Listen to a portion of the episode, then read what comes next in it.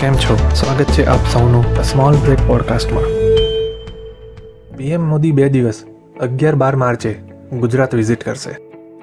જેમાં તેઓ અલગ અલગ ઇવેન્ટ્સમાં ભાગ લેશે. અગિયાર માર્ચ શુક્રવારે પીએમ મોદી અમદાવાદ આવશે, જ્યાંથી કમલમ સુધી રોડ શો કરશે. અંદાજિત ચાર લાખ લોકો તેમાં ભેગા થશે. કમલમમાં તેઓ બીજેપી મેમ્બર્સને મળશે.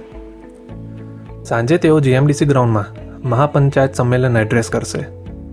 જેમાં અલગ અલગ તાલુકા અને જિલ્લા પંચાયતના દોઢ લાખ રિપ્રેઝેન્ટેટિવ હાજર રહેશે. બાર માર્ચ શનિવારે રાષ્ટ્રીય રક્ષા યુનિવર્સિટીની ફર્સ્ટ કોન્વોકેશન ઇવેન્ટમાં ભાગ લેશે, જે અમિત શાહ પણ તેમને જોઈન કરશે. રાષ્ટ્રીય રક્ષા યુનિવર્સિટી, જે પહેલાં રક્ષાશક્તિ યુનિવર્સિટીના નામથી જાણીતી હતી. મોદી જ્યારે ગુજરાતના સીએમ હતા, ત્યારે પોલીસ અને સિક્યુરિટી રિલેટેડ વિવિધ બ્રાન્ચીસનું ક્વોલિટી સ્ટડી પ્રોવાઈડ કરવા તેની સ્થાપના થઈ હતી. તેમાં અત્યારે અઢારથી વધારે સ્ટેટ્સના આઠસોથી વધારે સ્ટુડન્ટ્સ ભણે છે. સાંજે પીએમ મોદી ખેલ મહાકુંભ ઇનોગ્રેટ કરવા સરદાર પટેલ સ્ટેડિયમ જશે. ખેલ મહાકુંભની અલગ અલગ ગેમ્સમાં એપ્રોક્સિમેટલી સુડતાલીસ લાખ લોકોએ રજીસ્ટ્રેશન કર્યું છે. આ ઉપરાંત રિવરફ્રન્ટ પર બનેલા વોકવે બ્રિજનું ઈ લોકાર્પણ પણ કરી શકે છે. અત્યાર માટે આટલું જ. મળીશું નેક્સ્ટ એપિસોડમાં